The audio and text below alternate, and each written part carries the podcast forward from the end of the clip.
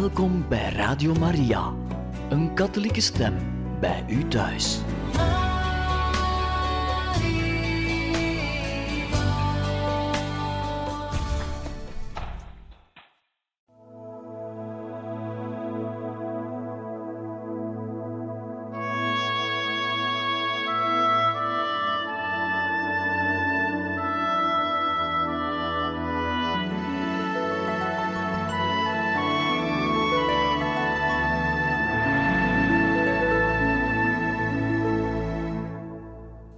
Van harte welkom, beste luisteraars van Radio Maria, bij het programma Heiligen Getuigen. We lezen u voor uit het boek Mijn Heerlijk Leven, het verrassend geestelijk avontuur van de jeugdige Gabriel Possenti. Een vorige keer konden we wat meer kennis maken met het goede humeur van de heilige Gabriel, dat zo tekenend was voor hem en voor zijn leven. Vandaag gaan we daarin verder en gaan we ook nog wat andere aspecten van zijn karakter beter leren kennen.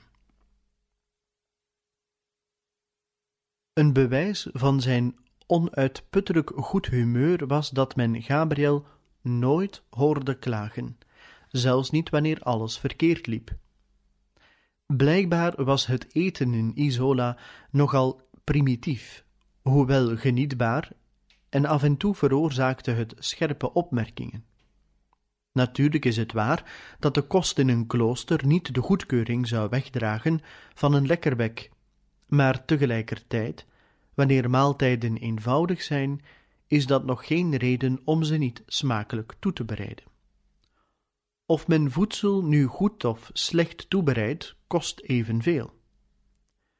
Waar het om jonge kloosterlingen gaat, zijn goed verzorgde, voedzame maaltijden uiteraard noodzakelijk. De heilige Paulus van het Kruis hield er in dat opzicht strenge opvattingen op na, en in zijn regel gaf hij daartoe strikte aanwijzingen. De overste moet ervoor zorgen dat het eten met aandachtige zorg bereid wordt, zo schreef hij voor, en dat met de behoeften van iedereen nauwkeurig rekening wordt gehouden. Laat in de keuken alles met liefde en zorgvuldigheid verricht worden, zodat er niets is wat de zintuigen of de maag kan storen. Ongelukkigerwijze kwam de praktijk niet steeds overeen met de theorie, en in Isola was er in die dagen ruimschoots gelegenheid voor gerechtvaardigde klachten. Gabriel was een degene die een bescheiden stilzwijgen in acht namen. Nooit klaagde hij over de kwaliteit of over de manier van opdienen van het eten, zei een van zijn metgezellen. En evenmin zei hij iets ten nadele van de kok of mopperde hij tegen zijn overste.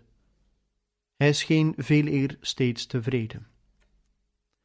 Eens toen het avondeten ongewoon karig was en een van de studenten naderhand de opmerking maakte dat zij die avond in de refter erg weinig te eten gekregen hadden, deed deze opmerking van Gabriel hem zijn gelijkmoedigheid weer terugvinden. Waarde medebroeder, zei hij glimlachend, waarom zouden we toch klagen? Ten slotte heeft iedereen toch wat gekregen. Dat Gabriel bijzondere moeilijkheden had met betrekking tot de voeding, blijkt wel uit verschillende voornemens die hij in die tijd maakte.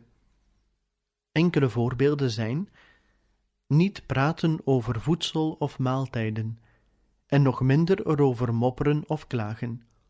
Onmiddellijk een eind maken aan alle gedachten omtrent eten.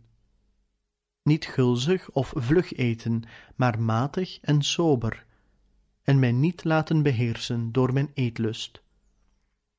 Niet eten buiten de tijd van de maaltijden, tevreden zijn met mijn deel, en nog in gedachten, nog in woorden klagen, bedenkend dat ik een gelofte van armoede heb afgelegd, en dat de Heer deze dingen toelaat om mij op de proef te stellen.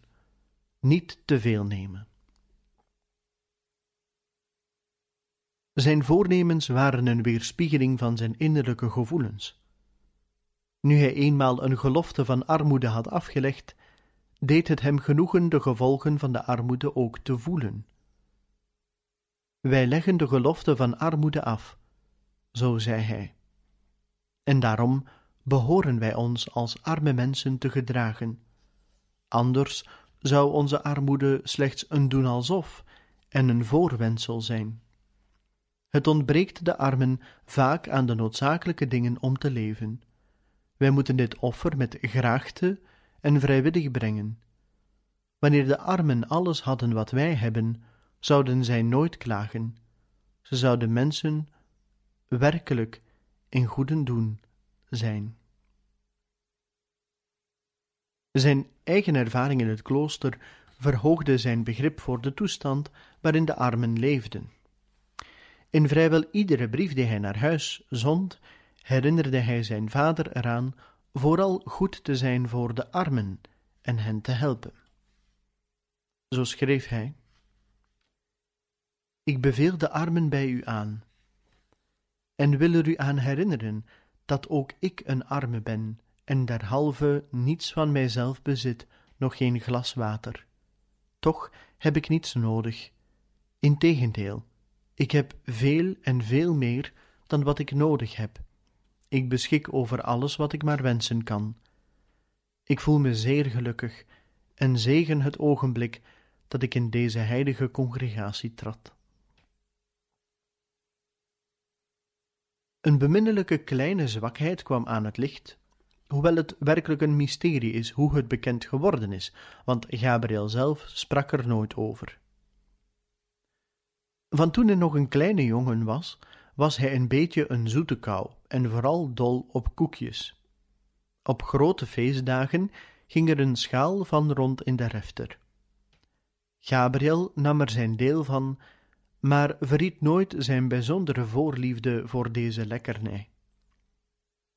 Merkwaardigerwijze deelde Gabriel deze smaak met de heilige Franciscus van Assisi, van wie een alledaags voorval bekend is dat zijn erg vrome levensbeschrijvers altijd iets wat in verlegenheid heeft gebracht. Deze heilige was stervende toen hij zich een oude vriendin herinnerde, een mevrouw Giacoma, die in Rome woonde. Bijna op de drempel van de dood schreef hij haar een aardig briefje waarin hij haar vroeg hem te komen opzoeken. Mijn beste vriendin, zo schreef hij, ik ben aan het einde van mijn armzalig leven gekomen en ik zou u zo heel graag nog eens willen spreken voor ik sterf. Zou u een paar lakens willen meebrengen voor mijn lijkkleed, wat kaarsen om rond mijn lijk heen te branden, en wat van die koekjes die u lang geleden altijd voor me maakte, zodat het lichaam de vreugde van mijn ziel kan delen. Als een dergelijke engelachtige heilige als Franciscus van Assisi zo genoot van zijn koekjes, wie zou de jeugdige Gabriel dan zo'n simpel genoegen kwalijk willen nemen? Hoe onverschillig hij ook stond tegenover wat hij zelf meer of minder graag had, Gabriel zorgde er steeds voor dat, wanneer het om anderen ging, het hun aan niets zou ontbreken. Bij wijze van kleine versnapering deelde pater Norbertus op zekere dag kersen onder de studenten uit. Een van hen was afwezig. Terstond vroeg Gabriel de portie van deze ontbrekende student, en toen deze terugkeerde, overhandigde Gabriel ze hem met een glimlach. In de refter werd soms wel eens iemand per vergissing overgeslagen bij het opdienen van de maaltijden, en dan rustte Gabriel niet voor het verzuim was goedgemaakt. Als hij er niet in slaagde de aandacht te trekken van degene die bediende, stond hij op om toestemming te vragen de ontbrekende portie in de keuken te gaan halen. Zijn genoeglijke glimlach, als hij dan uit de keuken terugkwam, verried hoe heerlijk hij het vond, een van zijn medebroeders een kleine dienst te bewijzen. Gabriel trok het zich steeds aan als een medestudent berispt werd of straf kreeg voor een begane fout. Als kleine jongen thuis kwam hij altijd met succes tussen beiden voor zijn broers. Op dezelfde manier en met hetzelfde vuur deed hij zich nu bij zijn overste op om de zaak van zijn medebroeder te bepleiten. Wanneer zijn bemiddeling vruchteloos bleef en de overste niet te vermurwen bleek, speelde Gabriel zijn hoogste troef uit. Als de andere student vergiffenis kreeg, wilde hij zelf de straf wel op zich nemen. Soms hield men hem zelfs aan zijn woord en werd zijn aanbod op de proef gesteld. Maar een keer sprak pater Norbertus, die geprikkeld werd door zijn aandringen, hem op scherpe toon toe. Confrater Gabriel, zei hij streng, je bent niets anders dan een kleine bemoeial, waarom kun je je niet met je eigen zaken bemoeien? Gabriels diepe innerlijke vrede was een rechtstreeks resultaat van de volmaaktheid van zijn offer. Hij had nergens spijt over, kende geen twijfel en verlangde niet ergens anders te zijn. Dank zij Jezus en Maria, leef ik een allergelukkigst leven. Ik zegen de dag en het uur waarop Jezus en Maria zich verwaardigden hun barmhartige blik op mij te laten vallen, en zij, zonder enige verdienste van mijn kant, zoveel bijzondere zorg voor mij aan de dag legden.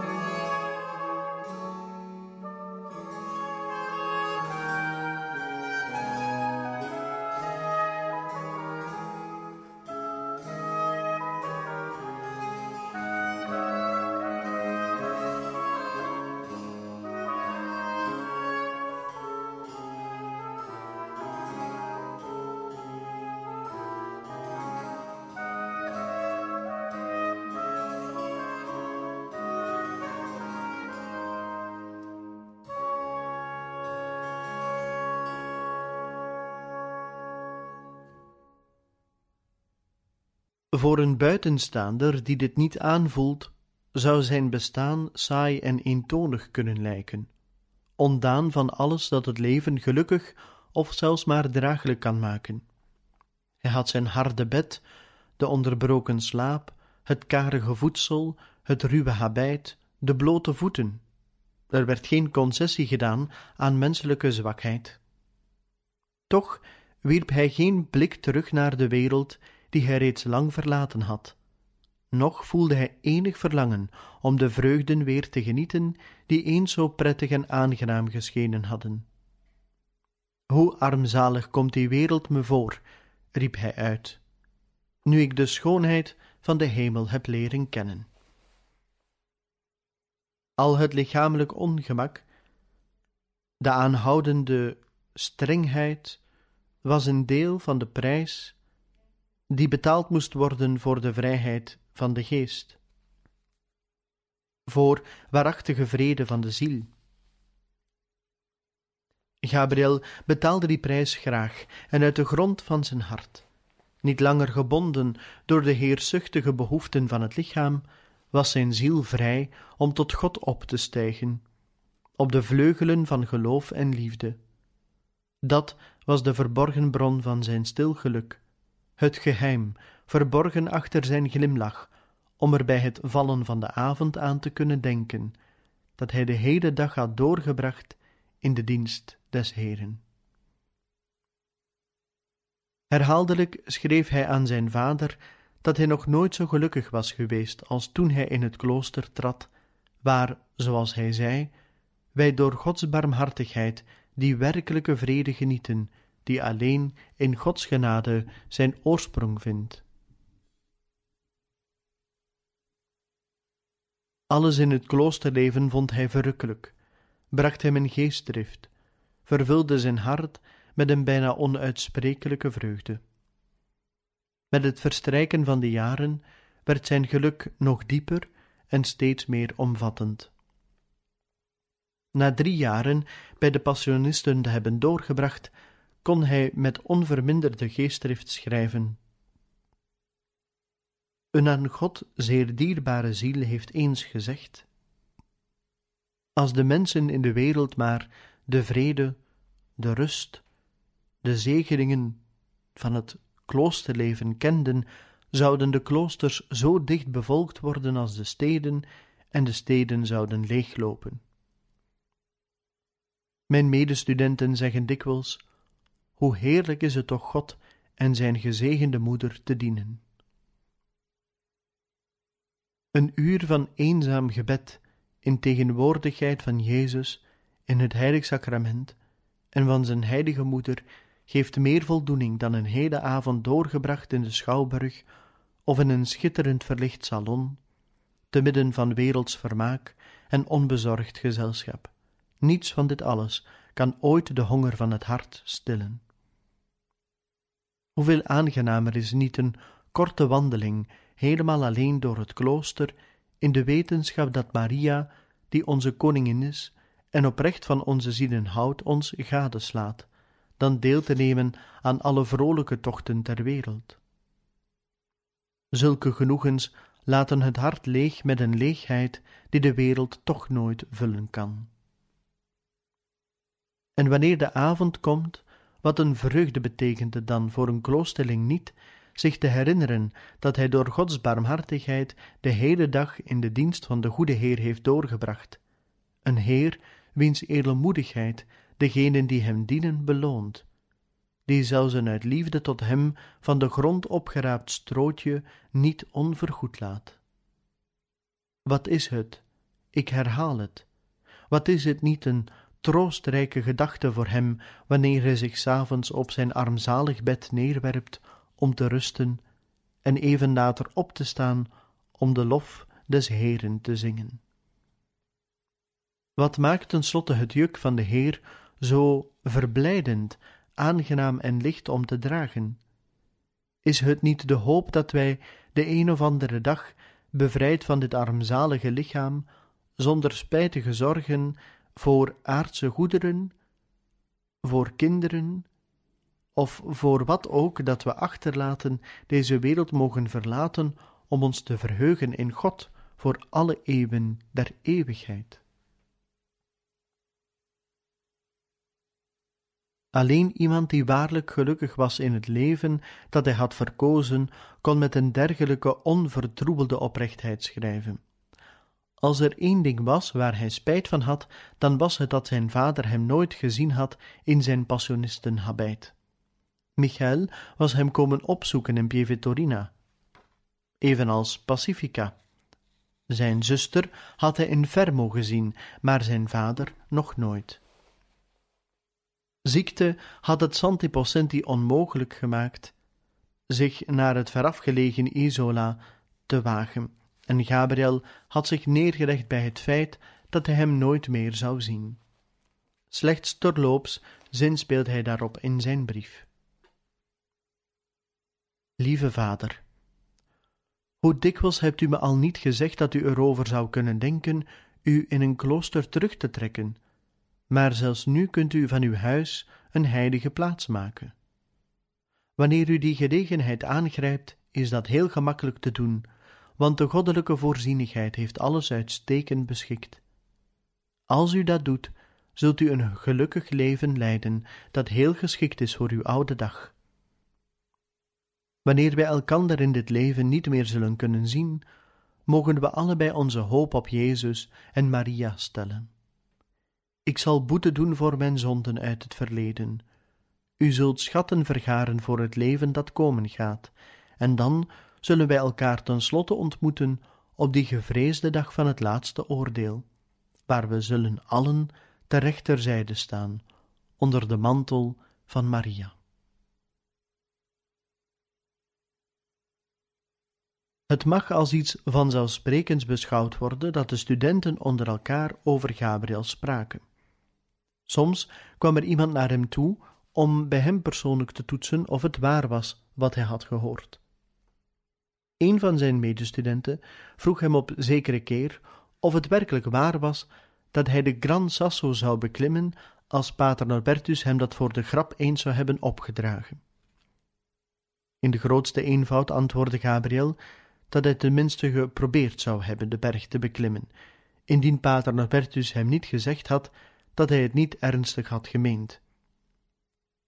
Zijn geest van blinde gehoorzaamheid maakte dat hij in staat was onmiddellijk aan een bevel gevolg te geven, zelfs wanneer het kennelijk niet letterlijk moest worden opgevat.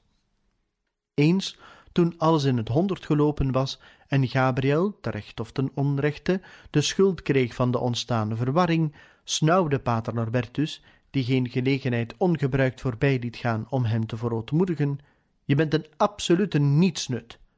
Je kunt nog het best de schapen gaan hoeden. Zonder iets te zeggen stond Gabriel op, knielde eerbiedig om toestemming te vragen en begaf zich op weg naar de weilanden. Toen pater Norbertus met hem te doen kreeg en hem snel terugriep. Gabriels opgewektheid, die hem nooit in de steek liet, maakte hem tot een steeds welkome metgezel. Hij beschikte over een onschatbare gave van onverstoorbare opgewektheid, verklaarde een medestudent die hem heel goed kende. Opgewektheid stond onuitwisbaar op zijn gezicht geschreven. Zij straalde uit zijn ogen en leefde in zijn glimlach. Zij bleek zo duidelijk uit ieder woord dat hij sprak, dat hij de vreugde van zijn medestudenten was. Ze wensten wel op een soortgelijke manier gezegend te zijn. Het was alsof een straal van hemelse opgewektheid hem overal volgde waar hij ging, en alsof een bron van bevalligheid en charme onophoudelijk opwelde in zijn hart.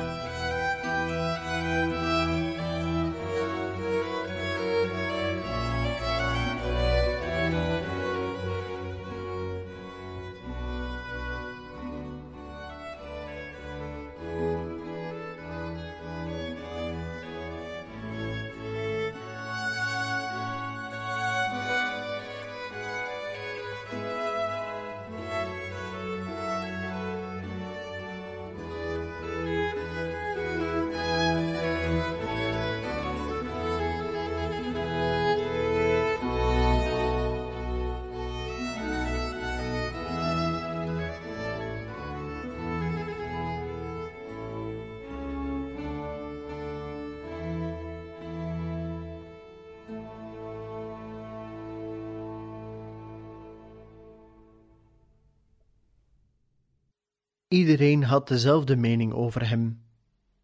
Pater Norbertus sprak zeer uitvoerig over Gabriels gelukkige gesteltenis en noemde twee dingen in het bijzonder met name: dat iedereen verrukt was over zijn manier van spreken en dat hij over het vermogen beschikte om het vertrouwen te winnen van iedereen.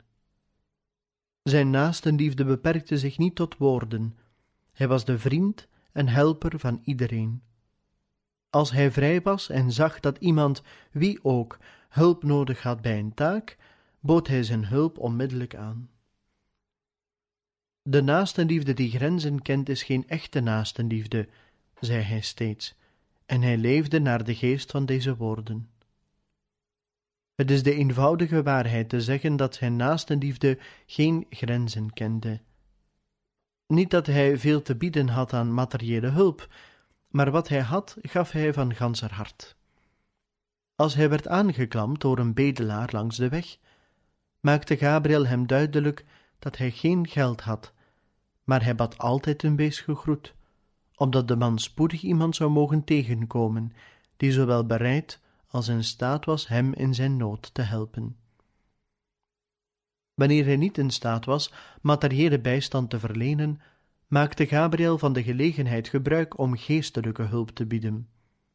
In eenvoudige woorden, begrijpelijk voor eenvoudige gemoederen, leerde hij de armen de last der armoede gewillig te dragen. Hij sprak hun over de armoede van de Zoon van God en over de smarten van zijn geliefde Madonna. Hij herinnerde hen aan wat Jezus in zijn lijden had doorstaan en sprak hun moed in door de gedachte aan de grote beloning die voor de armen in de hemel werd voorbereid. En dan vervolgden zij hun weg, niet meer met meer in hun zak, maar oneindig rijker naar de ziel, want zoals Pater Norbertus terecht opmerkte, hun ziel leed waarschijnlijk meer honger dan hun lichaam. Eerst ontmoette zij een man die er bijzonder troosteloos aan toe was, en klaarblijkelijk alle reden daartoe had. Volgens zijn verhaal was hij valselijk beschuldigd, ten onrechte schuldig bevonden aan een ernstige betichting en had een tijd in de gevangenis doorgebracht. Met nadruk weeklaagde hij over zijn bitter lot, in de verwachting dat de studenten die naar hem luisterden hem wel hun medegevoel zouden betuigen. Veelbetekenend keek Gabriel Possenti Pater Norbertus aan en de priester knikte. Hij zou de man apart nemen en met hem praten. Niemand wist wat er besproken werd. Maar de ernstige woorden en de nadrukkelijke gebaren van Gabriel maakten een diepe indruk op de ongelukkige man. Hij zette zijn tocht voort, misschien niet opgewekter dan eerst, maar op zijn minst met meer berusting in zijn lot. Thuis was Gabriel al te royaal geweest. Zelfzucht was zijn aard niet. Hij gaf het liefste wat hij had weg, zonder erbij stil te staan. Dezelfde geest van edelmoedigheid en zelfopoffering bezielde zijn naastenliefde in het klooster.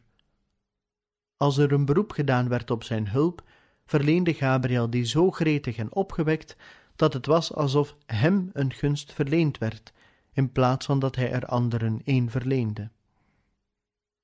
Hij deed alles met zoveel opgewektheid en blijheid, zei eens iemand, dat het was alsof hij het zelf zo gewild had en hij het voor zijn eigen plezier deed. Zijn voornemens tonen nauwkeurig en in bijzonderheden aan dat theorie en praktijk bij hem hand in hand gingen. Genoegen scheppen in het goede dat anderen ten deel valt. Als ik bespeur dat me dat dwars zit, of dat ik er naijverig op ben, dit als een fout te beschouwen. Goedheid en naastenliefde te tonen en dit daadwerkelijk doen door behulpzaamheid en gedienstigheid. Men metgezellen zoveel mogelijk met vriendelijke woorden en bejegeningen bijstaan, maar tegelijkertijd geen bijzondere vriendschappen onderhouden en dus niemand kwetsen. Niet nors of ongeduldig spreken, of op een manier waar iemand aanstoot aan kan nemen. Niet tegen iemand ingaan of hem tegenspreken. Niemand verkeerd beoordelen, maar in plaats daarvan trachten de fouten van anderen te verontschuldigen, ook wanneer zij in gebreken zijn gebleven ten opzichte van mijzelf en anderen. Over iedereen een goede mening koesteren en dat ook tonen. Gabriel had een scherpe blik en er was weinig dat aan zijn aandacht ontsnapte. Broeder Charles, die twee jaar met hem in Isola doorbracht, herinnerde zich een zeer merkwaardige gebeurtenis. Op zekere dag meende confrater Gabriel dat ik de mis niet had bijgewoond, zo vertelde hij, omdat hij me de kerk in der haast zag verlaten voordat de mis uit was, want ik moest aan mijn werk. Hij haastte zich mij in de keuken te komen opzoeken en mij erover te ondervragen. Ik kon hem geruststellen en verzekeren dat ik de mis werkelijk niet verzuimd had. Dat deed hem genoegen en hij zei: Dan is het goed. Je weet dat er sommige verplichtingen zijn die ook kloosterlingen in geweten binden. De eenvoud zelf van Gabriels leven kan gemakkelijk een verkeerde indruk wekken. Gedurende de vormingsjaren wordt de jonge kloosterling weinig gelegenheid gegeven om zich van zijn metgezellen te onderscheiden. Allen moeten in dezelfde vorm gegoten worden, allen moeten gevoegd worden naar hetzelfde patroon en alles wat ook maar even naar oorspronkelijkheid of initiatief zweemt, wordt niet aangemoedigd. De opvoedingsmethode die toen in het algemeen in kloosters werd toegepast, en heden bijzonder in de huizen der passionisten, zo zegt pater Casimir Lorenzetti, liet weinig ruimte voor persoonlijk initiatief, voor zelfontwikkeling, voor de ontplooiing van de persoonlijkheid. Jonge passionistenstudenten moesten de ogen neergeslagen houden. Het was hun niet toegestaan iemand aan te kijken, zelfs hun eigen metgezellen niet. Zodoende kon niemand het licht zien dat er in Gabriels ogen gloeide. Gedurende de recreatie was het hun niet toegestaan te spreken met iedereen dat zij maar wilden, maar alleen met de metgezel die door de overste was aangewezen, en altijd op onderdrukte toon. Het leven werd geregeld door nauwkeurige voorschriften en een stipte tijdsindeling die door allen in volkomen stilzwijgen werd opgevolgd. Er was geen ruimte gelaten voor oorspronkelijkheid, het zij in de manier waarop men de refter zijn servet opvouwde, of waarop men de handen in de mouwen verborg, of in de manier waarop men door een gang liep. Dit vormt een soort van dik gordijn waar het scherpste oog niet doorheen vermag te dringen, en waarachter de persoonlijkheid van de individuele kloosterling aan het oog onttrokken wordt. En zo zijn we aan het einde gekomen van deze aflevering, beste luisteraars van Radio Maria, van het eh, programma Heiligen Getuigen, waar we u voorlezen uit het boek Mijn Heerlijk Leven, het verrassend geestelijk avontuur van de jeugdige Gabriel Possenti, geschreven door Edmund Burke. Een volgende keer gaan wij verder in ons relaas en dan gaan we spreken over die stralende persoonlijkheid die Gabriel had. En horen we ook nog enkele getuigen aan het woord. Dat is voor een volgende keer. En dan hoop ik dat u er ook die volgende keer wenst bij te zijn. Van harte dank en nog een bijzonder fijne dag gewenst.